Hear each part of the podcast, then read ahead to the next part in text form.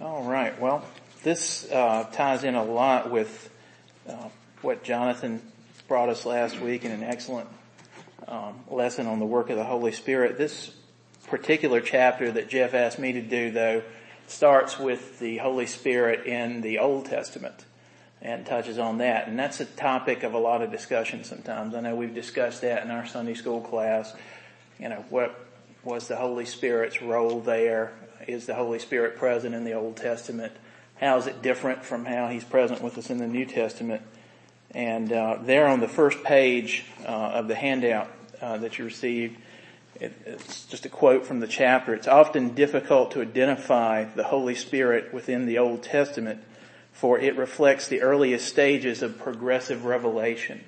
And uh, and I think that's true. But I wanted to talk about that um, to be sure we're we're familiar with what that means. What's meant by the term progressive revelation? Things are revealed gradually over time. Mm-hmm. Yeah, exactly right. Yeah. Yeah. Does progressive revelation mean that if we start at the Old Testament and move through the whole Bible all the way through Revelation, that God changes over the course of the Bible? Okay. No, it doesn't. And I, I gave a, a, couple of quotes there. Uh, Malachi 3 6, For I, the Lord, do not change. Therefore you, O children of Jacob, are not consumed. It's from a passage we actually covered in the lesson last week in Sunday school. Um, and it talks about the fact that because God's constant, because He's unchanging, and because uh, Israel was in His Hesed, His covenant love, where He chooses to be for them, even though they had messed up, He wasn't going to revoke that choice. They weren't going to uh, be destroyed because He doesn't change. Uh, and also, um, uh, the the next quote there uh, from Hebrews 13:8 it confirms that the same thing is true of Jesus. Jesus is the same yesterday, today, and forever. So if it doesn't mean that God changes, what does progressive revelation mean then?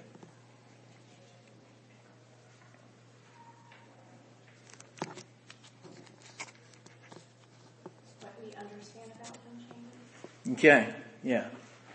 Um, that's exactly right. It means that uh, even though God hasn't changed, apparently, from what the Bible tells us, our ability to comprehend God uh, is is what's in question there. And God has revealed Himself uh, in the way that was right at the time. And and that that last um, scripture that's quoted there under the question, "What is progressive revelation?" Romans five six. For while we were still weak, at the right time, Christ died for the ungodly. That's a question that's sometimes asked. Why didn't Jesus come right after Adam sinned? You know, sin was in the world then, and why didn't he? What are your, what are your thoughts on that?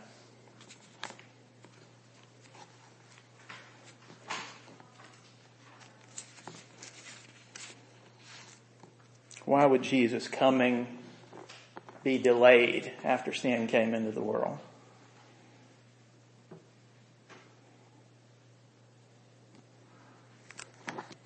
We wouldn't have enough time to mess up that many more times. Okay, yeah. Paul tells us about the Old Testament and about the law. That the law was given, he said, as a schoolmaster for you. And he, Paul's idea about the law is it was given so that sort of like a doctor's test. When you go to the doctor and you have a test and find out you have a disease, you have cancer or whatever. The law, that's kind of the way Paul viewed the law. He said, I didn't know what sin was until the law, right? I didn't know what coveting was until I read the law about coveting. And then I realized how covetous I really was. So, Paul's view was uh, not that people would ever be able to live perfectly by the law, but that it made them very aware of the sin problem they had. Why is that important? Why is that an important first step before coming to Jesus? You didn't know you were sinning, you didn't know you needed to repent. Okay, yeah, exactly right. Uh, in order to uh, deal with our sin problem, we got to know we have it, right? And there is no repentance until you own it, until you know this is my sin. It's not somebody else's. It's not something society forced me into. The devil didn't make me do it. Okay. The devil can tempt you, but he can't make you do it. It's my sin. And so in the same way, we have to come to that in our individual lives. That's the way God's revelation was, right? First is the law and what it's intended to do. And Paul says what it always did really is that people realized I'm not righteous. I need God's mercy. And, uh, and so then, uh, Christ was able to come. So the, the, um, the question then is, does the Holy Spirit show up in the Old Testament? The term is not used there much. The term Holy Spirit is rarely used in the Old Testament. Uh, the usual expression you see there is the term Spirit of God. Now, so the question is, how can we know that that Spirit of God is equivalent with the old, with uh, the Holy Spirit, if it is? And uh, one way we can know is that there are a couple of places where the New Testament affirms that for us, where it looks back on a passage from the Old Testament and says, this is the Holy Spirit. And I've got one of those listed there in Acts chapter 2, starting in verse 16. It says, but this is what was uttered through the prophet Joel. And so the book of Joel from the Old Testament is, is being read here. And in the last days it shall be, God declares, that I will pour out my spirit on all flesh and your sons and your daughters shall prophesy, and your young men shall see visions, and your old men shall dream dreams. Even on the male and female servants in those days I will pour out my spirit, and they shall prophesy. And I will show wonders in the heavens above and signs on the earth below, blood and fire and vapor and smoke. The sun shall be turned to darkness, the moon shall be turned to blood before the day of the Lord. Uh, the great and magnificent day, and it shall come to pass that everyone who calls on the name of the Lord shall be saved. And what is happening here in Acts is Peter is is uh, preaching his sermon, and he's saying he's quoting this passage from Joel, and he's saying you're seeing the fulfillment of that here on Pentecost, right? You're seeing the pouring out of God's Spirit, and um, if you turn back one chapter to Acts chapter one, verse eight it says, but this is what Jesus told his disciples, um, but you will receive power when the Holy Spirit has come upon you, and you will be my witnesses in Jerusalem and in Judea and Samaria and to the ends of the earth. Um, so there we have the New Testament confirming this passage from Joel is talking about the Holy Spirit. And so we know it's there. Uh, and looking at the major areas that the Holy Spirit's working is seen in the Old Testament. Um, the first one we see is in is at the very beginning, at the beginning of creation.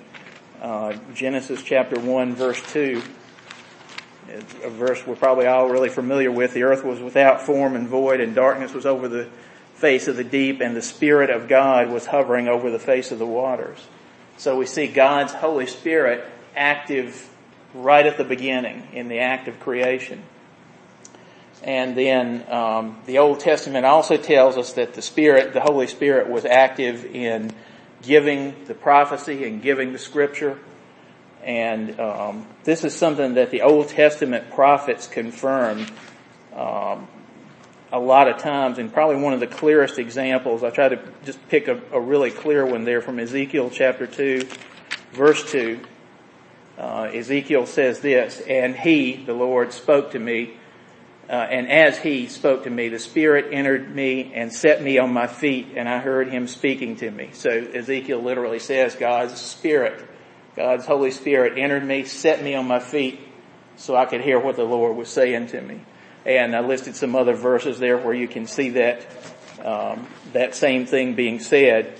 And then again, another confirmation from the New Testament uh, in 2 Peter chapter 1 verse 21, Peter writes to the Christian church, he says, for no prophecy was ever produced by the will of man, but men spoke from God as they were carried along by the Holy Spirit.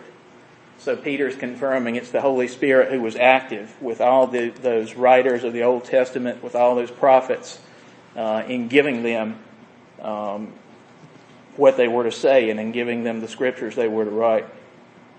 Then we also see the Holy Spirit's work in uh, the conveying of certain necessary skills to do different things.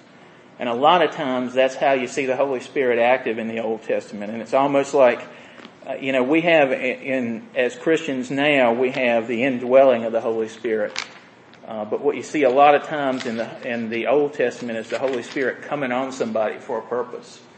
And it's almost like, the imagery is almost like the Holy Spirit comes on them and he's like a cloak that they put on and they have the, the power to do whatever it is God's called them to do. And uh, just a couple of examples of that from Exodus chapter 31. Uh, this is talking about when God's given them the instructions for building um, the tabernacle uh, for for their worship and and how they're to do it. And it says there, um, the Lord said to Moses, "See, I have called by name Bezalel, the son of Uri, son of Hur, of the tribe of Judah, and I've filled him with the Spirit of God." With ability and intelligence, with knowledge and all craftsmanship. Here's the handout. uh, so there it's talking about, you know, God's Spirit coming to this man so he would know how to do, how to do the things necessary to, uh, uh, to do the work of building the temple. And another place we see that is in Joseph's life. You know, Joseph, um, the the guy who was sold into slavery by his brothers, but it was all you know really God's hand guiding it. And we see said of him in in Genesis chapter forty one. It says, uh, "And Pharaoh said to his servants, Can we find a man like this in whom is the spirit of God?" So there's recognition even from um, somebody who's not necessarily a follower or believer uh, that that God's spirit is present in this man's life.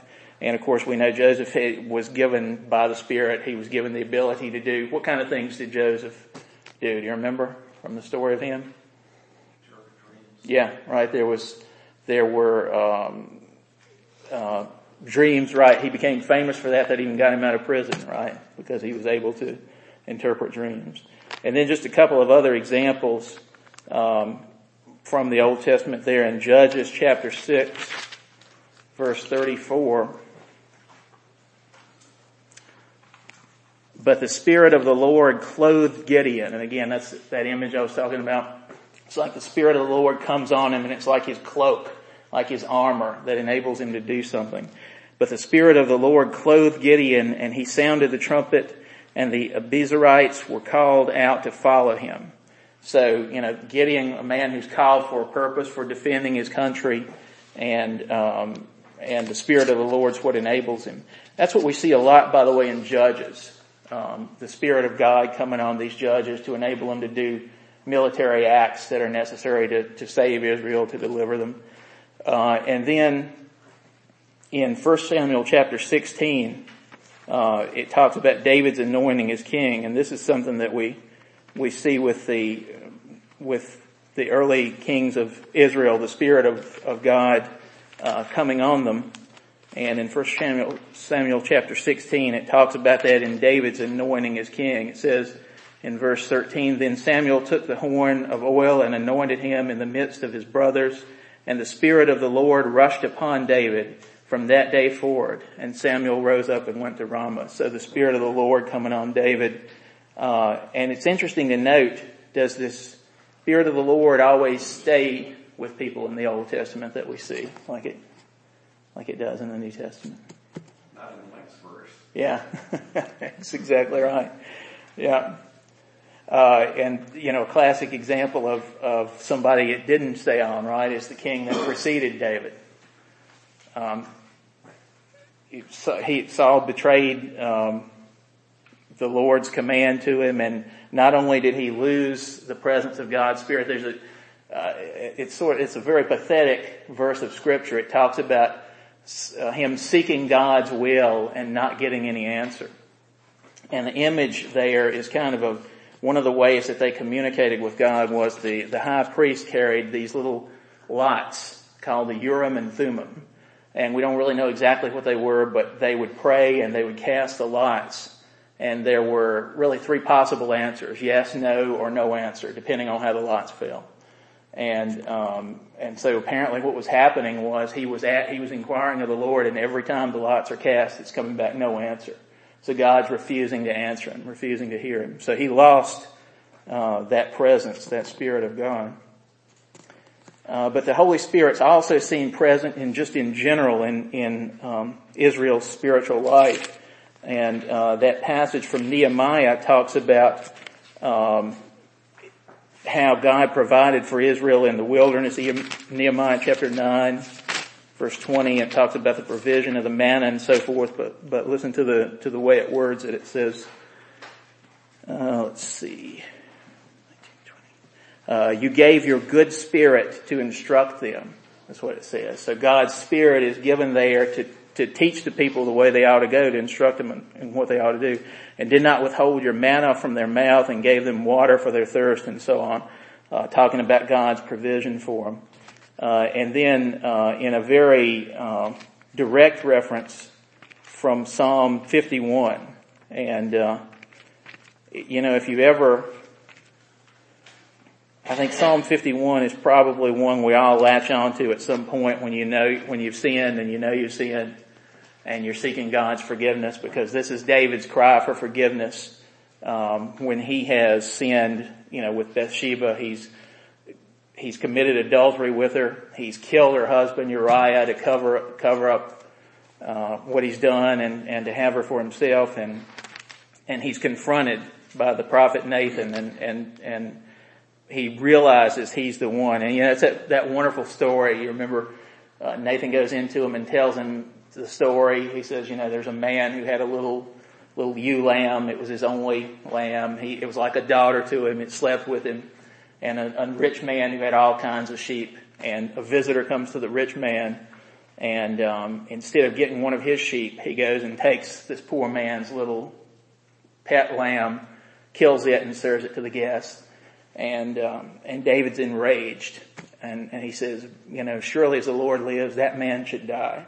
And you can almost see Nathan turn around and and point a an old bony finger. I don't know if he had a bony finger, but I imagine he did, and said, "You are the man." And David's instantly convicted uh, of what he's done, and and uh, shortly thereafter he writes this uh, this beautiful psalm. But one of the things he says there in Psalm 51, verse 11, is uh, cast me not away from your presence and take not your Holy Spirit from me. So here's one of the times where we actually see uh, the use of the term Holy Spirit used.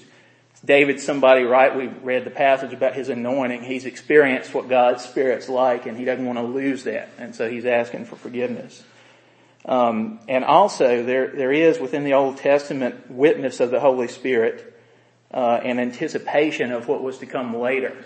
And, uh, we see that in, in a number of passages, and I've just got a couple of them here, but Isaiah chapter 61 talks about what it'll be like in the time when God's Spirit comes. It says uh, in chapter 61, right there at the beginning, it says, The Spirit of the Lord God is upon me because the Lord has anointed me to bring good news to the poor.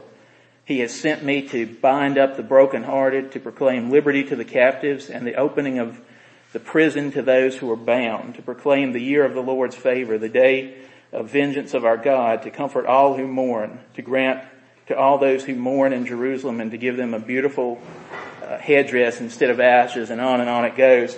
Uh, can you remember a point where this is quoted in the New Testament?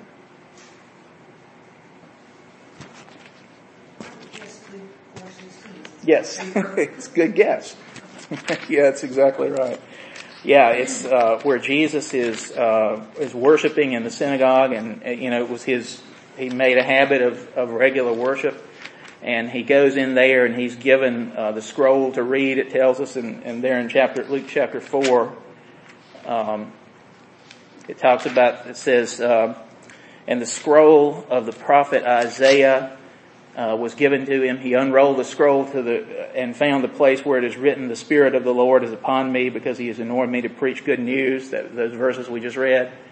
And then uh, there in, in verse 20 it says, "And he rolled up the scroll and gave it back to the attendant and sat down. And the all, eyes of all in the synagogue were fixed on him. And he began to say to them, "Today this scripture has been fulfilled in your hearing." Um, so we see there, you know, again, the, the New Testament confirming uh, what's going on in the Old Testament. Also another passage there uh, is that beautiful passage from Joel, uh, Joel chapter 2, verses 28 and 29. Uh, and it shall come to pass afterward that I will pour out my spirit on all flesh. Your sons and your daughters shall prophesy. Your old men shall dream dreams. Your young men shall see visions. Even on the male and female servants in those days I will pour out my spirit. Uh, and so that, that image of the fuller coming uh, of the Holy Spirit uh, in a way, of course, that we know in Christ. And that brings us to the work of the Holy Spirit in the life of Jesus. And, um, you know, that's something I, I don't know if we necessarily think of consciously a lot because Jesus is part of the Trinity, right? Jesus is identified with God. Uh, yet we see clearly in his life a very pervasive and powerful presence of the Holy Spirit uh, and activity of the Holy Spirit throughout his life. And just a couple of things there, beginning with uh, his conception. You remember what the what how Jesus' conception took place? What was Mary told about how she would conceive a child?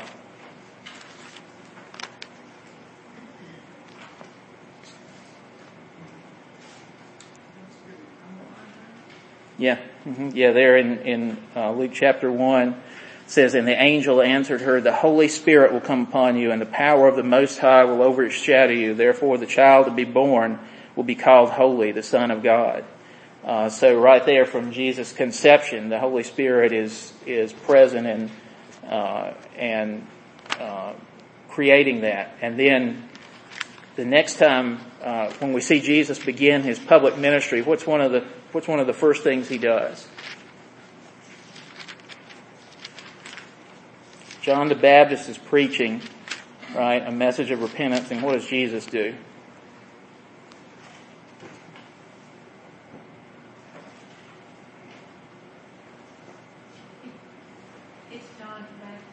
Yeah, he goes to John for baptism.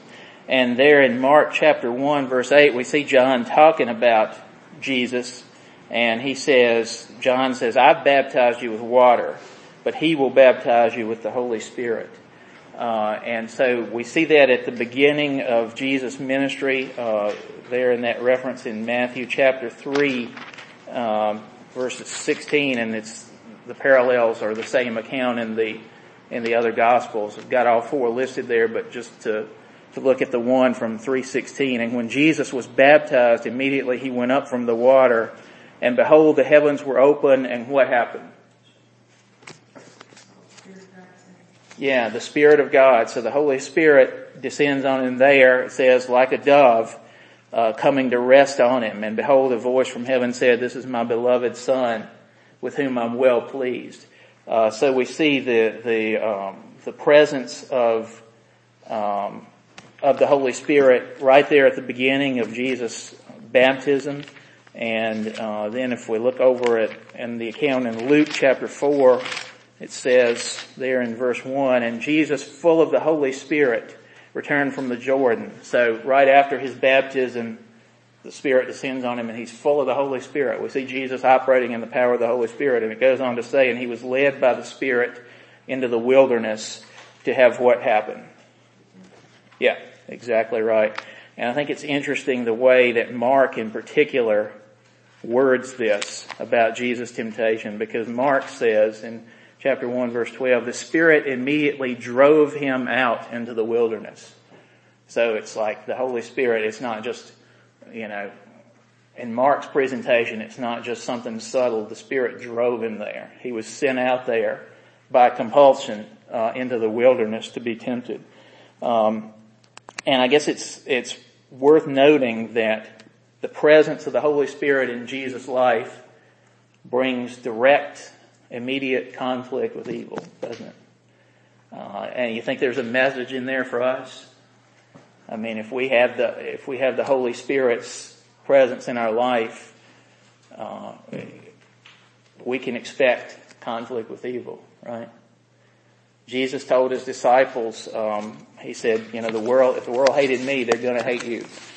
And you may as well expect that. And so, uh, that's one of the, the signs, I guess, of the Holy Spirit's working in us is that we do come into conflict with evil. Uh, you know, it's not, you hear a lot of, um, you can hear preaching on TV or wherever that tells you how God wants to um, meet your needs and make you wealthy and all this stuff. Um, and, but a lot of times the, the preachers who talk about that so much don't say anything about how the fact that uh, God calls you to obedience and uh, if you have His Spirit, there's going to be conflict with evil. Uh, but that's that's the truth of the gospel, and that's the message that that Jesus gave his followers. Um, but we see the Holy Spirit present too, or uh, active in Jesus' teaching there in Luke chapter four, uh, verses fourteen and fifteen. And Jesus returned in the power of the Spirit to Galilee, and a report about him went through all the surrounding country, and he taught in their synagogues, being glorified by all. So Jesus, the Holy Spirit's presence in Jesus' teaching and the activity he's doing, not just his teaching, but we see in his working of miracles. Uh, and there that reference from Matthew chapter, uh, chapter 12. This is where Jesus is casting out demons and, uh, and the Pharisees, uh, the religious leaders have something to say to him about it. There in chapter 12, uh, it says, then a demon oppressed man who was blind and mute was brought to him and he healed him so that the man spoke and saw. And all the people were amazed and said, can this be the son of David? So the people are getting the idea, right? They're, they're starting to make the connection with the Messiah. Um, and you know, Jesus, when Jesus was questioned, you remember by John the Baptist, are you the one? He said, what have you seen? What are the works, right? What's the evidence of the works you've seen? So the people are starting to get this. The people are realizing that. But there in verse 24, but when the Pharisees heard it, they said it is only by Beelzebul, the prince of demons, that this man casts out demons. Then verse 25, knowing their thoughts, uh, Jesus said to them, every kingdom divided against itself is laid waste and no city or house divided against itself will stand. So he's pointing out the obvious logical flaw in what they're saying. If you're saying Satan is casting out Satan, then he's fighting against himself, right? And he's doomed to lose. And if Satan casts out Satan, he's divided against himself, then how will his kingdom stand? If I cast out demons by Beelzebul, uh, by whom do your sons cast them out? Therefore they will be your judges. But he says in verse 28, if it is by the Spirit of God that I cast out demons, then the kingdom of God has come upon you.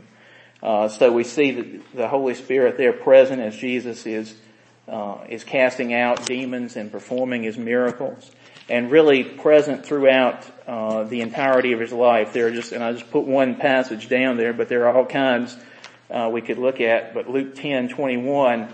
Uh, it just says, in the same hour he rejoiced in the Holy Spirit and said, I thank you, Father, Lord of heaven and earth, that you've hidden these things from the wise and understanding and revealed them to little children. Yes, Father, for such was your gracious will. And we see that phrase a lot associated with Jesus. He rejoiced in the Holy Spirit. So the Holy Spirit's there in every aspect uh, of Jesus' life and in all that He's doing. And um, do you think that's a message for us about how we have to live the Christian life if we're going to live it? You know, if the Son of God had the Holy Spirit present for everything he did from the beginning, from his conception, when he began his public ministry, sending him out into conflict with evil, there in his teaching, there in his, um, in his working of miracles, uh, how are we going to be of use to God without the activity of the Holy Spirit in our lives? Is there any way we can? Uh, and, and, you know, that's, Jesus is our example in that, and that brings us to the, the next section in your handout there, the work of the Holy Spirit in the life of the Christian. Uh, and it's, it's present there from the beginning of the Christian's life. Um, starting with our conversion. You know, our, our conversion is when we turn to God, right? That's when we turn from sin to God, and it has both a negative and a positive element. The negative element is repentance. Who does the convicting of sin? Do we hear the gospel and realize on our own, I'm a bad person? Is that how it happens? Yeah, exactly right. Yeah, Paul tells us in Romans that there's nobody who seeks God on their own, right? That's not our nature. There's that picture, picture in Romans, I think chapter three, of the natural person, you know, the, the person apart from the influence of God nobody seeks after God. Every one of our thoughts inclines to evil continually. Isn't that true, by the way? You get in a situation where, um, you know, I don't know, somebody uh, cuts you off in traffic. What's the first inclination of your heart? Is it bless you? You know, it's not for me. the first inclination of the heart always goes towards sin, doesn't it? And towards selfishness. Isn't that true? Where there's a situation where you have a chance to advance in some way, uh, isn't that our first thought? You know, hey, this can make money for me or whatever. Our hearts do incline that way naturally, don't they? They incline to sin and self. So we're not capable of that conviction by ourselves. It's the Holy Spirit who convicts us of sin. And, uh, we run from it, uh, but thank God we can't, we're not as fast as the Holy Spirit. He runs us down and brings that conviction on us. Uh, and then the, the positive side, the, the repentance is sort of the, the, the negative side of that, turning from something, turning from sin. The positive side is, uh, is faith. And, uh, that we turn to, uh, acceptance of the promises that Christ has given us and the, and His work in our hearts. And I've got a, a passage listed there in John chapter 16 that I'll just, uh, go through real quickly for you there in verses 8 through 11.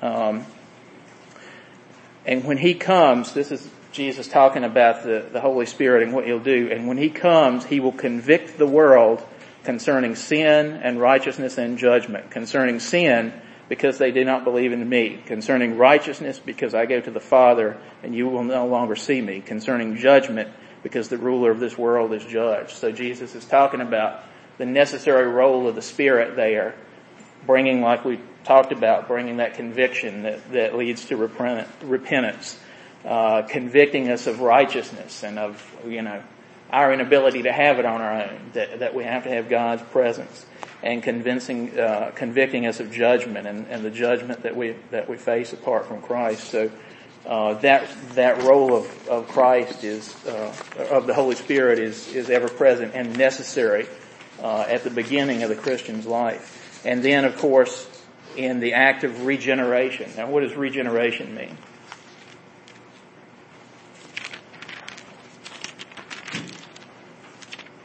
What does it mean to be regenerated?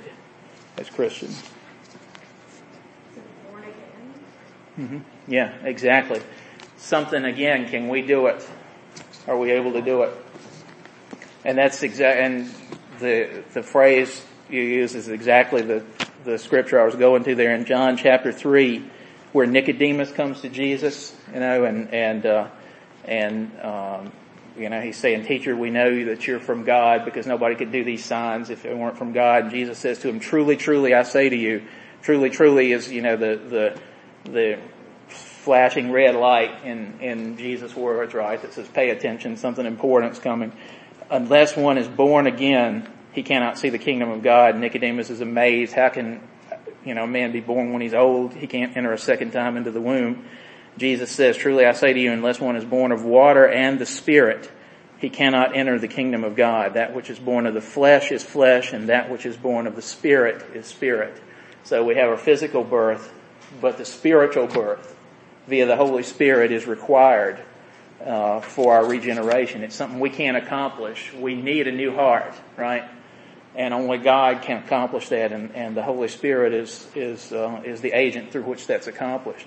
And it's kind of an amazing thing. You know, the, the, the Spirit's work in us. We can't necessarily explain it. It's sort of like in that passage, uh, Jesus goes on to say, compare the, you know, the work of the Spirit to the wind. He says, you know, you, the wind blows and you can't see where, you know, you can't see it. Uh, you don't know where it's coming from or where it's going, but you see its effect. You know, you see the trees moving and you see its effect. And it's like that, he says, with the Spirit. And, um, the power of, of God's Spirit at work in us. And then uh, the work of the Holy Spirit doesn't end there, does it? With our conversion, it's uh, there throughout the continuation of uh, of our lives as Christians. Uh, one of the things the Holy Spirit does, and, and here we're kind of really reviewing a lot of the stuff Jonathan talked about, but one of the things the Holy Spirit does is empower us. And that reference there in, in John chapter 14, there's so many beautiful promises. If you, if you, um, it's so useful to remember what the Lord said that the, that the Spirit would do for us. And, and a lot of those are, are listed right here. But that first one, John chapter 14 verse 12, truly, truly I say to you, whoever believes in me will also do the works that I do and greater works than these will he do because I am going to the Father. Um, how do you think the disciples would have reacted having been around Jesus, having seen him do the things he did, right, you know, change water to wine, heal paralytics, cast out demons, raise Lazarus from the dead. How do you think they would have reacted when he said, um, you'll do the things that I do and greater works than these will you do because I go to the Father? Don't be kidding. Yeah. Isn't that kind of your, rea- that's my reaction when I read that. Greater works than you, you uh, know. How is that possible then? He says, because I'm going to the Father, but what does that mean? Because Jesus is in bodily form, he can only be one man, and we are many. Okay, exactly right. In bodily form, he could travel, he never traveled far from home, right? Within maybe 30 miles of his home is the furthest he traveled. Um, and he talked to crowds and people followed him and people rejected him. Uh, but he was there physically and they could hear him if they were close enough to hear him, right? When he, and he says, greater things will you do because I go to the Father. Well, what happens after he goes to the Father? It's that promise we read from Acts chapter 1, right? I'll send the Spirit. So when the Spirit comes, all of a sudden, we don't have to um, go find Jesus where he's talking today and try to get close enough to hear him. He's there indwelling us. His Holy Spirit's indwelling us and teaching us and reminding us of what he's taught us. And so, uh, you know, greater works because now he's not limited to in his physical body to, you know, the, the hundreds of people he can talk to now in his Holy Spirit to, you know, billions in, in a world, right? Um, and so that's a pretty amazing thing. And we see the first evidence of that at Pentecost, don't we? Uh, the Holy Spirit comes on Peter, he preaches, and how many people respond? Do you remember what it says? Yeah, 3,000. That's probably, that's almost certainly way more response than Jesus ever got, right? When he was, when he was going around preaching. That's the power of, of the Spirit, uh, in action. And there, that passage in Acts, uh, is, I think that, that very promise, Acts chapter 1, um, verses 4 and 5. And while staying with them, he ordered them not to depart from Jerusalem, but to wait for the promise of the Father, which he said, you heard from me, for John baptized with water, but you will baptize with the Holy Spirit not so many days from now. So that, that promise of the, of the Spirit who would empower them, and we immediately see what that empowering is like at the events of Pentecost. And not only does the Spirit empower us, but He indwells us. And back in John, uh, chapter 14, it says, uh, and I will ask the Father, and he will give you another helper to be with you forever, even the Spirit of truth whom the world cannot receive because it neither sees him nor knows him. You know him for he dwells with you and will be in you. The promise that the Holy Spirit will be in us and, and won't leave us, won't desert us. And over just a couple of chapters there in chapter 16, uh, verses 13 and 14, it says, um, when the Spirit of truth comes, he will guide you into all truth for he will not speak on his own authority, but whatever he hears he will speak, and he will declare to you the things that are to come. He will glorify me, for he will take what is mine and declare it to you. All that the Father has is mine. Therefore I said that he will take what is mine and declare it to you. So the Holy Spirit declaring what's from God, what's from Christ to us, right? Uh, and then uh, the Holy Spirit's role in teaching in chapter 14 verse 6. Um, Jesus uh, said to him, I am the way, the truth, and the life. No one comes to the Father but through me. Uh, if you had known me, you would have known my Father also, for now you do know him and have seen him. I think I wrote the wrong reference down there. But anyway, uh, the, the, um, uh, the Holy Spirit's role in teaching us about what the, uh, what the Father has, has taught us. Uh, let's see if I can spot that real quick. But my, but the helper, the Holy Spirit, whom the Father will send in my name, here it is. It's verse 26 instead of 6. He will teach you all things and bring to your remembrance all that I have said to you. So the Spirit reminding us of what Jesus has taught us. You ever experienced that? You're in a situation and something you've studied in scripture comes to mind. Um, and a lot of times it's, it's that, uh, you know, you're, you're in a situation where you're getting, you've been offended, right? And you're getting mad and the Spirit reminds you about, uh, all those passages about forgiveness and how much you've been forgiven. Uh, that happens a lot. At least it does for me. Happens a lot to, to get reminded of uh, of the uh, of the fact that that we have been forgiven an awful lot. And then it's it's not only that the Holy Spirit intercedes for us. In Romans chapter eight, it talks about that. Um, in verses 26 and 27. Likewise, the Spirit helps us in our weakness, for we do not know what to pray for as we ought, but the Spirit Himself intercedes for us with groanings too deep for words. And He who searches the hearts knows what the mind of the Spirit is because the Spirit intercedes for the saints according to the will of God. Isn't that an amazing promise? You know, we don't know what to pray. You ever feel like that? Um, you're in a situation and you're just, it's too much.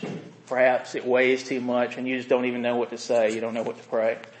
And uh, isn't that an amazing promise to remember that the Spirit intercedes for us with groanings too deep for words? Uh, and then the Holy Spirit's involved in our sanctification. Uh, and I don't know if I'll, we're running out of time here, uh, but there in in chapter eight, uh, the first seventeen verses, it, it is covers that subject. Uh, what does our sanctification mean? What does it mean to be sanctified? Washed in the blood. hmm Yeah, we're washed, we're forgiven. Sanctification is a process. What happens in the process of sanctification? Yeah. When we're saved, Christ's righteousness is credited to our account as the image scripture gives us. So we're instantly God views us with the righteousness of Christ. And that's why we have standing before Him and we're able to come to Him. Uh, and sanctification is the process of actually transforming us, transforming our character, transforming our hearts into the likeness of Christ. So we receive the legal status when we're saved. We're viewed as righteous. And then the Holy Spirit's at work changing us to be like Christ. And we're rapidly running out of time, so I don't think I'm going to read through that whole passage, but I encourage you to read that, that first part of, of, of chapter 8 there.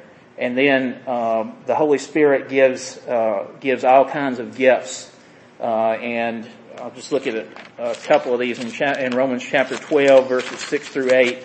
There are different lists of gifts um, that are given in scriptures, and and those four are kind of the, the main lists of gifts. Um, but there in, in, verses six through eight, it says, "Having gifts that differ according to the grace given to us, let us use them. If prophecy, in proportion to our faith; if service." In our serving, the one who teaches in his teaching, the one who exhorts in his exhortation, the one who contributes in generosity, the one who leads with zeal, the one who does acts of mercy with cheerfulness.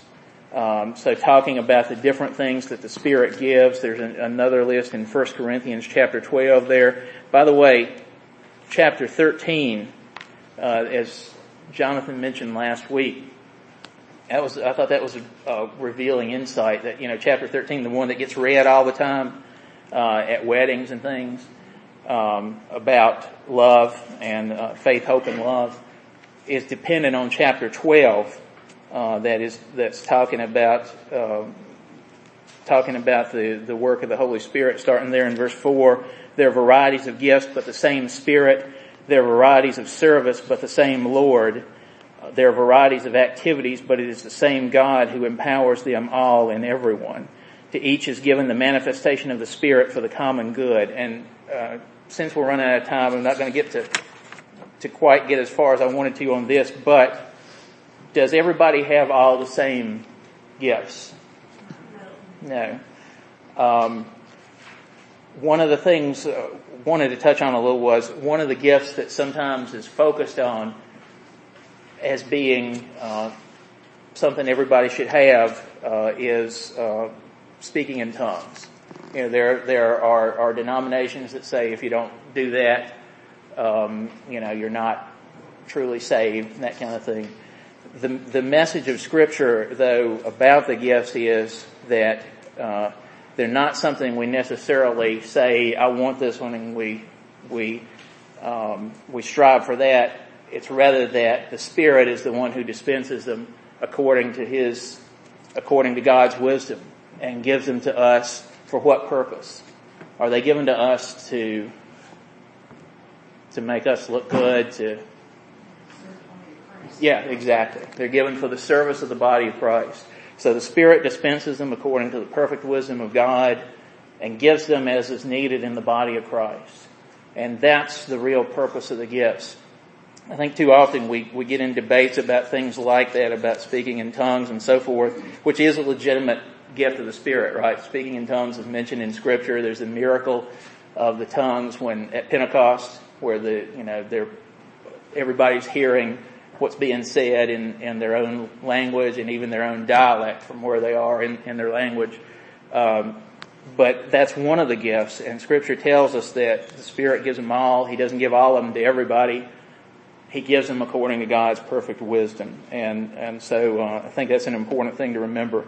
And then uh, just that closing quote there was from the, from this chapter. It said, what we are commanded to do, Ephesians 5.18, is be filled with the Holy Spirit and parenthetically, the author says the form of the Greek imperative suggests ongoing action. So that being filled with the Spirit is you're constantly being filled with the Spirit. This is not so much a matter of our getting more of the Holy Spirit. Presumably all of us possess the Spirit in His entirety. It is rather a matter of His possessing more of our lives. Um, so our yielding to the Holy Spirit and and uh, and yielding to the work He wants to do in our lives and the empowerment He brings to our lives uh, is is the point of that. And we will go ahead and and uh, wrap it up there and um, head on down to Hardee's, I guess. But let's um, let's just close real quickly uh, with a word of prayer. Father, we do thank you so much for for the gift of your Holy Spirit. We thank you, Father, for your indwelling self with us, your, your Holy Spirit with us. And Father, we pray you will, will help us to understand and to trust your Holy Spirit, Father, and to be useful, empowered by your Spirit with the gifts He gives us to be true vessels for your gospel. We're just grateful for all your goodness and mercy.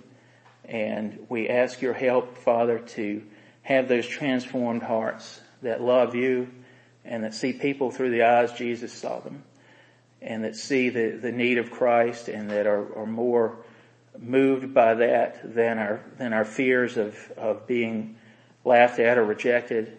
And uh, we just pray we can be true vessels for your love, Father. And it's in Jesus' name we pray. Amen.